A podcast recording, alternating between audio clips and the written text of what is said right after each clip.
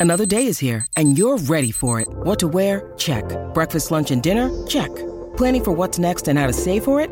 That's where Bank of America can help. For your financial to-dos, Bank of America has experts ready to help get you closer to your goals. Get started at one of our local financial centers or 24-7 in our mobile banking app. Find a location near you at bankofamerica.com slash talk to us. What would you like the power to do? Mobile banking requires downloading the app and is only available for select devices. Message and data rates may apply. Bank of America and a member FDIC.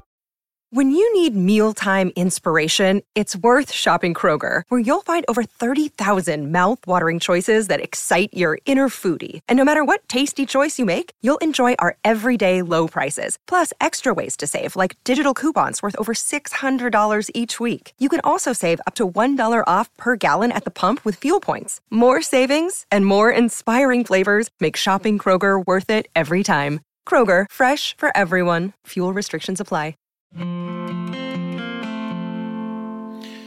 Welcome to Housing Matters, the Vancouver Real Estate Show. I'm your host, Stuart McNish, coming to you from the studios at Oh Boy Productions in Vancouver. Today, we're looking at issues related to foreign buyers. As we all know, the provincial government under Christy Clark introduced a foreign buyers tax, and then once in power, the NDP bumped it up. They also determined that absentee owners were speculators and put a tax on empty homes and a tax on homes valued at more than $3 million. And in Vancouver, Mayor Robertson, when he was mayor, also implemented an empty home tax. Then along comes Douglas Todd, who uncovered a little fact about underreported income, especially in homes where the family lives here and the main income earner lives in another country. The result being the family benefits from the advantages of living in Canada without paying the requisite income tax. Douglas Todd joins us to explain how it impacts all of us, and it is a dereliction of responsibilities of residency and citizenship. Realtor Gary Wong says, eh, not so fast. He points out that sales of homes to foreign buyers are actually good for the economy, and he believes the issue has been twisted to fit political objectives. So let's start with Douglas Todd. Douglas, welcome. Thank you. Very nice to meet you. I've been a fan of your work for a long time. This is the uh, like let me bow down and go. Oh my gosh, you're you're great. Uh, but you moved away from what so many of us knew you as as a reporter who was dealing on faith-based issues and uh, responsibility around citizenship and so on, into now starting to report about real estate. Yeah. Why did that shift happen? It was an unpredictable shift. I, as you say, I've written about religion for decades, and and in that ethical issues and diversity because when you're covering religion, you're covering the Muslims who are from 132 countries. You're covering the Buddhists who are from mostly Asia. Mm-hmm. You're, you, you're, covering diversity.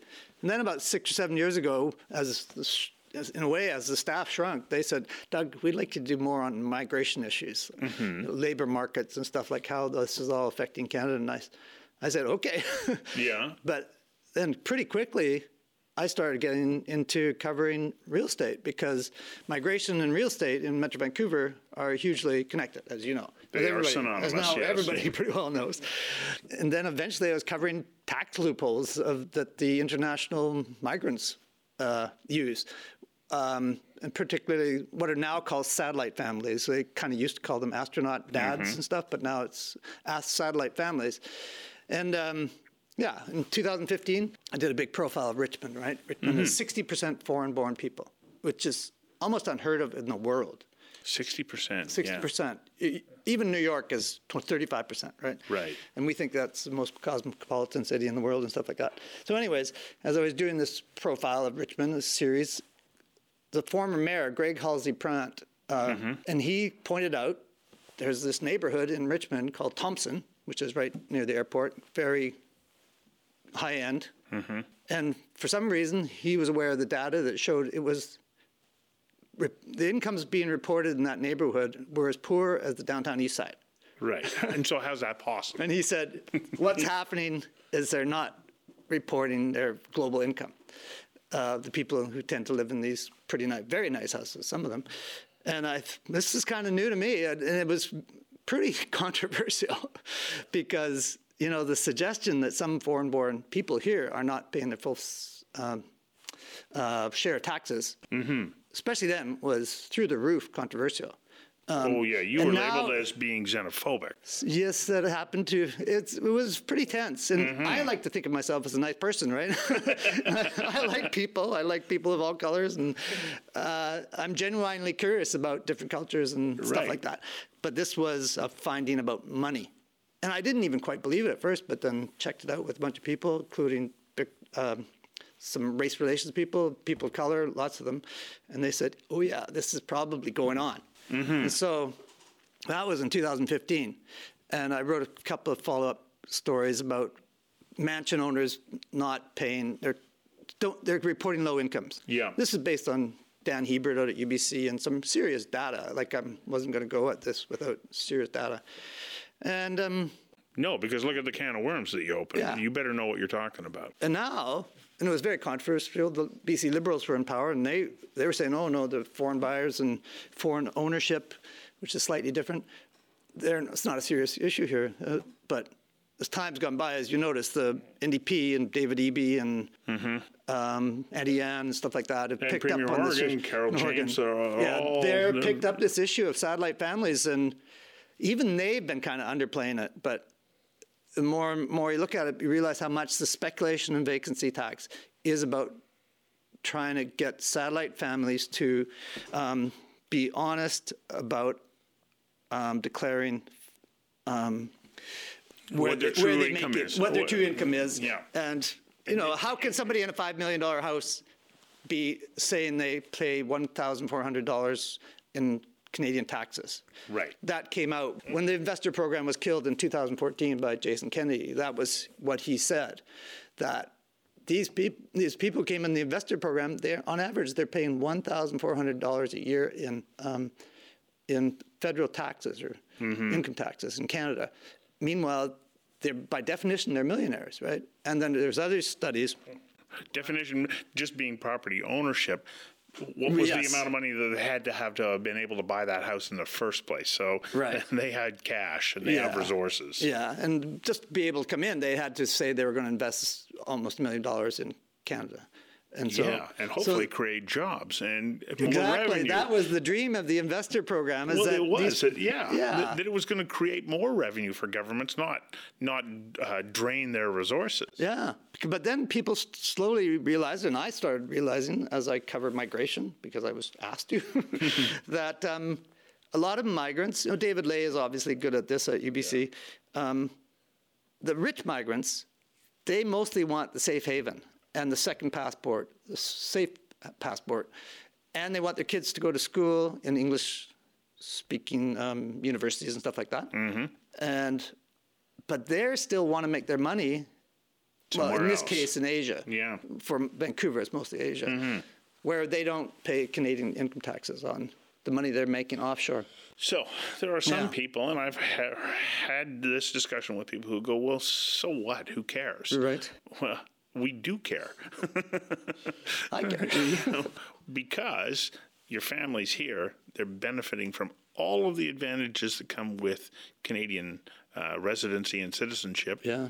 Um, but they're not paying their fair share on an ongoing basis. Yes, they paid tax to buy uh, property tax and you know and you know the sales tax and on when they bought the house like and all that, that kind of stuff. Like that, yeah. But that only goes so far. Yeah. And, and, and this becomes an important issue. Why is it important? Because let's take your you know real estate migration uh, reporting uh, and put it aside for a second and yeah. talk about why it's important that we who choose to call this country home uh, know that we have an obligation to contribute to supporting the system that we all value, and clearly people from outside around the world value as well. Right. This is Canada is one of the best countries in the world. I mean, and I'm not even a rah rah guy, but you know, statistically, yeah, I am. we're in the top 30 countries in terms of stability, trust in the government, trust in the police force, all those things, yeah. right? Can make a living and all that stuff. So we are very attractive. Uh, what are we expected to contribute to society? Yeah, that's always been a big thing for me. Like I, I consider yeah. myself a communitarian, and some people consider themselves libertarians. I mean, to put it crudely. Yeah. And a libertarian would be less inclined to think that a resident or citizen has a duty to the common good, whereas communitarians would think that that we've all.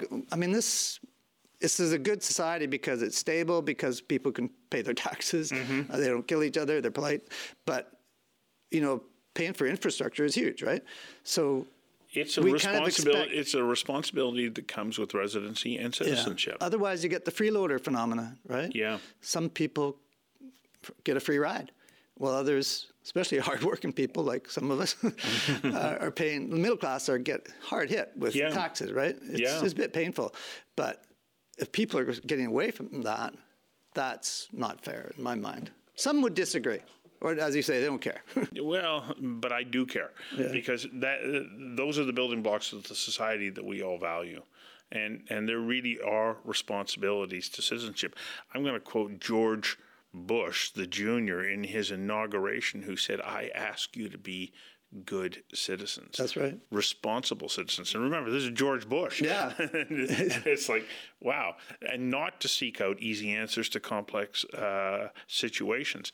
Yeah. This is our responsibility. And paying our fair share is a big part of that. Yeah.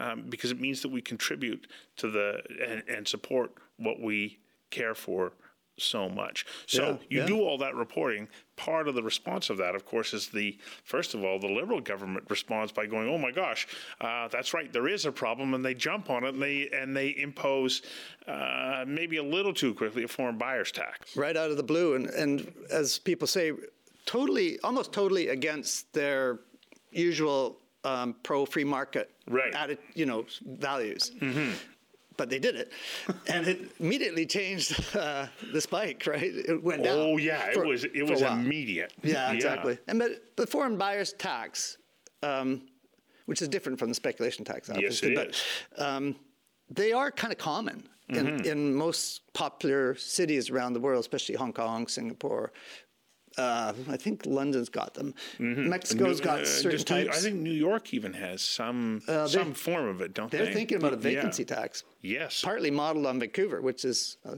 impressive. Interesting, isn't it? Like in some yeah. ways, Vancouver is in North America ahead of the curve on this awareness of how foreign capital influences the housing market. Mm-hmm and so in it comes.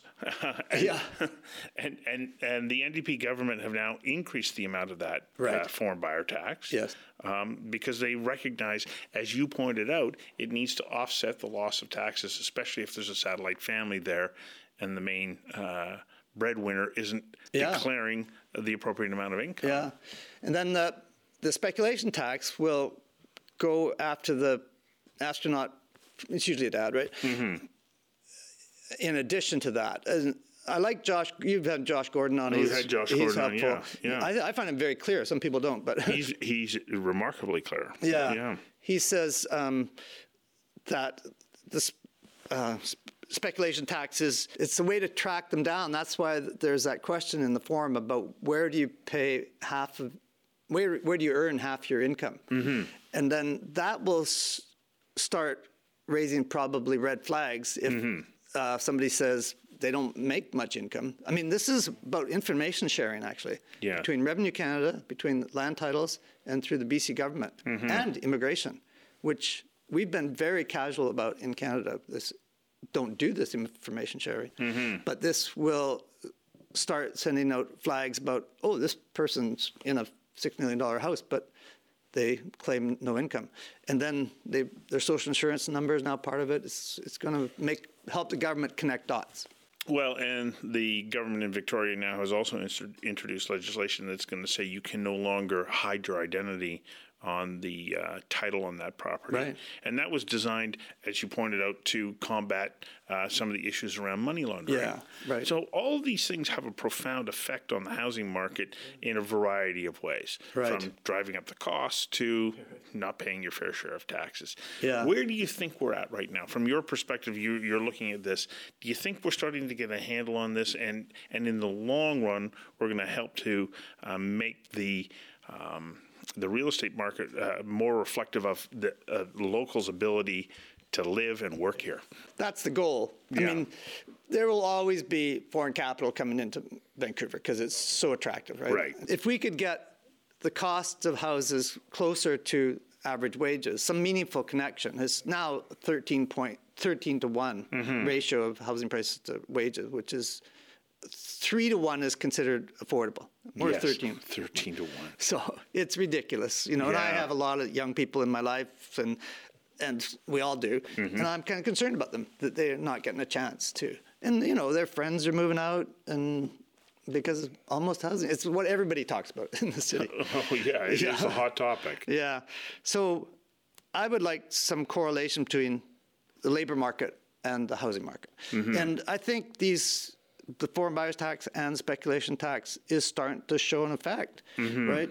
Josh Gordon's done the, the graphics on it and it's there and the prices the bidding wars are not there. Mm-hmm. Prices are falling very erratically. Right. Um, and it's scary. I'm, I don't blame developers and builders and construction workers for being nervous, right? well, they backed off. They are backing off. Yeah. And I don't think they'll back off completely. It's partly you can't. You, it No. takes six years from a from a you know as Harold Monroe told me from a the, you get an idea for a tower to finishing it. So the builders are thinking long range, right? So people are hoping for a soft landing, and I I am too, obviously, and I, I do feel for um, people who bought in the last few years. You know, they see the value of the what they bought has gone down ten or twenty percent. That's scary. Yeah, but I was just at a uh, an event put on by UDI. Uh, the fellow who does the statistical analysis uh, for Rennie's intelligence network or agency of uh, Bob Rennie's uh, Yeah. uh, agency, and he said, "Look at there's more than 300,000 people every year immigrating into Canada. The government's uh, uh, indicated that's going to go up to 325,000 uh, annually, and more than 10% of those people are coming here. So there's 30, 40,000 people that are coming into BC.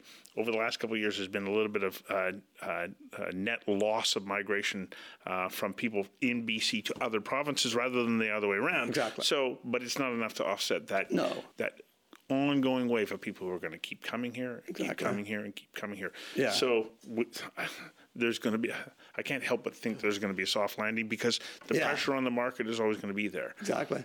Like 85% of the immigrants who come to BC come to Metro Vancouver. Right. Right. That's it is about as you just said about 35,000 a year net growth, and they're pretty well all foreign born, right? And some of them aren't rich. Like Filipinos are now the biggest uh, group, and they tend to be lower income, right? So they're looking for an average um, kind of places to live and rent. The thing that doesn't get talked about too much, although the UDI has picked it up, is foreign international students and temporary uh, workers. There's actually 170,000 of them in Metro Vancouver now, and 110,000 of them are foreign students, international Yeah. students. They need a place to rent, right? Yes. And some of them buy through their satellite families, actually. Whatever, you know, we Yeah. all know the story of the $22 million home owned by the foreign student. Right. But that's put some tremendous pressure on, the, especially the rental market, is all these um, non-permanent residents, as they're called. Yeah, they're transient population. Nobody talks about them except I get a bit frustrated. Like, why am I one of the few people writing about these the impact of international students? It's Well, because it, go, it goes back to what you were doing about uh, migration. it is. Yeah, I know. Yeah. I know. It has. It's been fascinating to cover migration. Yeah. I, everything. I'm learning so much. Like every week. Yeah. Well, keep it up because clearly what you have uncovered has influenced uh, public policy and hopefully will benefit uh, all of us who choose to continue to call this glorious uh, place home. Right on. You know, I think that we all win by that. Thanks for coming in and sharing this. Thanks a lot, Stu.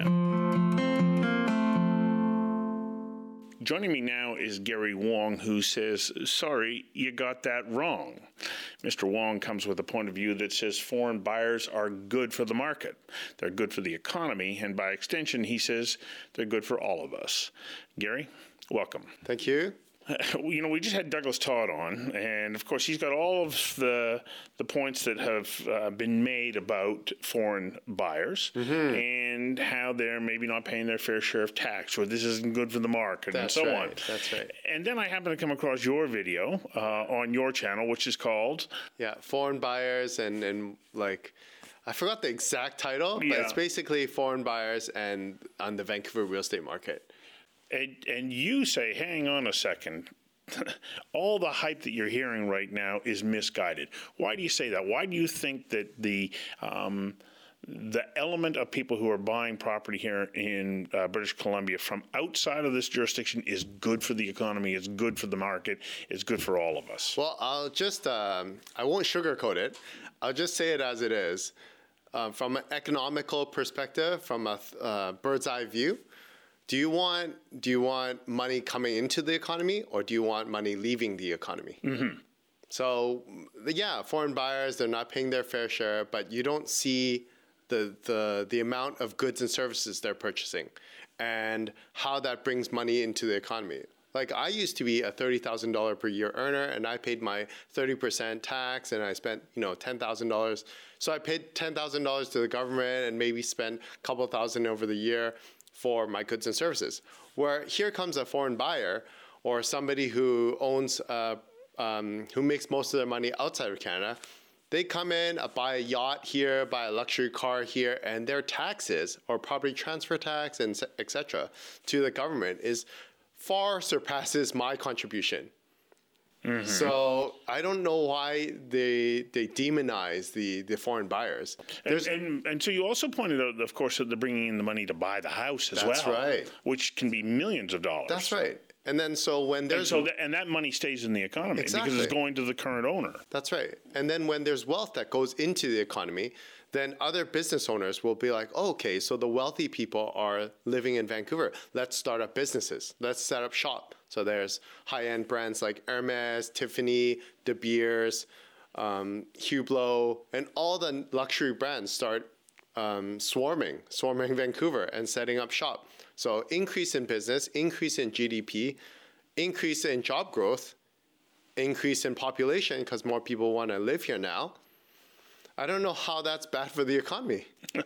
Well, people point out that those people who have been living here traditionally and aren't you know as well heeled financially Yeah. as the people that you're talking about are then being pushed out of the market. True, true. I, I'm born and raised here, so I know what it's like. My parents were the middle class. They're an accountant and engineer, making you know thirty to sixty thousand dollars a year, and is at that time houses were like two hundred thousand or three hundred thousand. It's totally different. So nowadays. It's it's different now. Making thirty thousand dollars or sixty thousand dollars is considered poverty almost, right?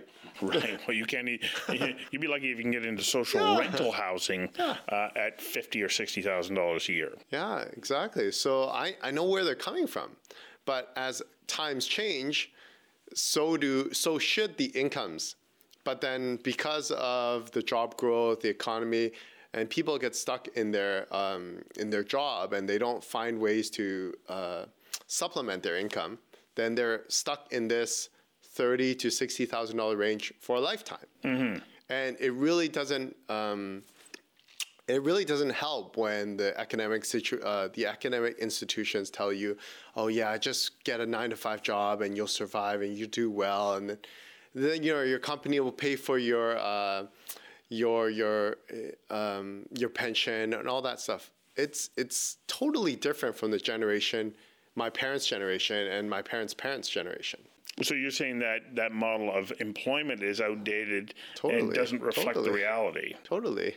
So, so that, okay, you know as well as I do that there are going to be people throwing stuff at you on the screen right sure. now, going, you know, to hell with you. Yeah, I get haters all the time. what do you say to them when they when they actually confront you and they say, "Don't be ridiculous. I'm supposed to have the the, the appropriate work life balance." Yeah. Like, uh, and you're telling me that I should go out and work harder uh, if I want to live here. How is that fair? So back in the day, it was fine when the companies like Ford and they would take care of you for the rest of your life. But then uh, Social Security came up, and then people died later, so they lived longer, and then the government wasn't going to support people to to uh, you know until they die. And then so and then came the internet and the revolution of having online businesses. And then there was the rich dad, poor dad, Robert Kiyosaki kind of thing, saying like, "Oh, don't work a nine to five. And then so there's so many opportunities out there. It's no longer a reason to say, well, I, I just don't make enough money. I, I can't find the money. It's no longer an excuse. Oh, I just don't know. I don't have the skills. Well, now that there's Google and there's like online education and there's um, Ivy League schools that provide free education online, there's like no excuse for people to say like oh, i don't know how to do it gary I, I don't know how to find a supplementary income and they they get into this um, entitlement mentality Mm-hmm. But- well, and you think that that's standing in the way. yeah and it's like i'm not blaming them for having this entitlement mentality because the society trained them that way how their parents grew up but their parents or their grandparents were living in a different generation in a different context where the companies did take care of you till you die So you're saying uh, get used to it. This is what Vancouver real estate costs, and if you want to live here, then you better figure out some way of making it affordable. I think people can afford it if they just step outside of their box and work harder and work differently. well, I was just seeing something that Jack Moss said that you got to work the 996. Uh, but are you familiar with No, that? no, no. what is that? Nine to nine, six days a week. Oh, okay. okay. And, and there are, and there were people who were going, not my kind of boss. Yeah. Uh, but you're saying, yeah, that's probably what you got to do. So I started off when I graduated high school and I was in university. I was working for the government, and I saw like this was my experience. I'm not saying the government's like this in general, but my experience in the government for a short period of time that people were taking two-hour lunch breaks, two-hour coffee breaks, and and um, the, it gave off a stereotype that the government workers were lazy. But that was just my experience. I don't know um, what other people experienced, but just my personal experience, it was like that. And then later, I got into the job force, and people worked nine to six. And then if we worked half an hour over, they're like, "Oh, overtime," you know. And then and then I started getting used to this kind of mindset, the union mindset or uh, the hourly mindset. And then I talked to some people who were born in Asia, and they were saying like, "Oh, you guys are so lazy. You guys are so entitled and babied, and they're working like 12 hours a day regularly." And they're hustling, and and then 996. yeah, and I'm wondering, I'm looking at their economy. Oh, there's a reason why their economy is far surpassing uh, our economy. It's just that look at their work ethic, and they don't complain, and they just work hard. But I was living in this spoiled, Van- born and born and raised in Vancouver, and this Canadian Western kind of ed- education, saying, yeah, you know, take it easy, and you know, work your nine to five, put in your hours and then get married, have some kids, and then save up a little bit. But I, I but as the immigrants came, mm-hmm. they brought their work ethic and their work culture, and now all of a sudden it's a co- competition. So the bell curve, all of a sudden, you know, like a, a B plus average was great before, but mm-hmm. now if if the immigrants are coming in and they're all getting A's, your B plus is considered like mediocre, like barely passing. So one of the things that Douglas Todd points out is that. Uh, so let's say you have a foreign buyer who doesn't leave the house empty. They put their family in into that uh, house. Yeah. But they stay back in wherever their home Yeah. country is, making money. But they report their household income in Canada as being well that of somebody who Yeah, lives on the downtown east side. $20,000 or Uh, something like that. Mhm. His point is, and is, and has been sort of um, agreed upon or supported by a variety of other people who go, okay, the family is benefiting from all of the uh, wonderful elements of Canadian society, Yeah. education, roads, healthcare, and so on. The main household earner isn't paying their fair share of Canadian tax because they're not declaring an appropriate income. Is that a legitimate point? I think fair share is subjective. What do you say fair share? Let, so let's say that Well, let's say I have two children going to school and one of them gets sick and they go to the hospital. Is the amount of money that's being paid by increase in, in retail spending going to offset the, the, the costs associated with education and healthcare? That's a good question. Do we have optics on that? What do we have optics? do we do we have optics? Do we can we see the numbers? This family pays ten thousand uh, dollars per year in income tax, but how much money are they contributing to the society? How much are they spending? Or this uh, family um, foreign buyer lives somewhere in Asia or, or Europe or wherever, and they're not contributing, but they're spending money in Vancouver, how much are they putting towards the economy? How much? What are they buying? Okay, but if if let's say I live here in Vancouver and I'm a wealthy person, um, and I'm declaring my income, and I'm also spending here, Yeah. well then I'm making a much larger contribution. that's right. That's right. But the person who isn't making that declared income is getting benefits uh, to their family that they're not paying for that I am. Yeah. And even if I have a comparable and that kind that, of network. So, so if you're it, the the problem is people want a fair society. Yes, they do. want everything to be fair, but you know, wake up. Life's not fair. It's not. It's not completely fair all the time. okay, but the reaction to that is going to be, but they're cheating. Yeah, exactly, exactly. So, what can the government do about that? Well, what they have done, they put in a speculation tax, an empty home tax, Mm-hmm. and they're doing all these things to try and uh, recover that So- that amount that they believe is is going missing out of the And when the equation. government implements these these taxes and these policies, have they looked at the downside to the So- economy? Okay, so that brings up a, a good point. What has been the downside? We all see the impact on That's the real right. estate market. What do you see has been the impact Well, of government policies? foreign buyers are just buying somewhere else. So they're taking their money out of Canada or BC and they're investing in Seattle or Australia or other areas. So maybe areas that are taxed less. Is that what you're hearing from uh, potential clients? Yeah. Yeah.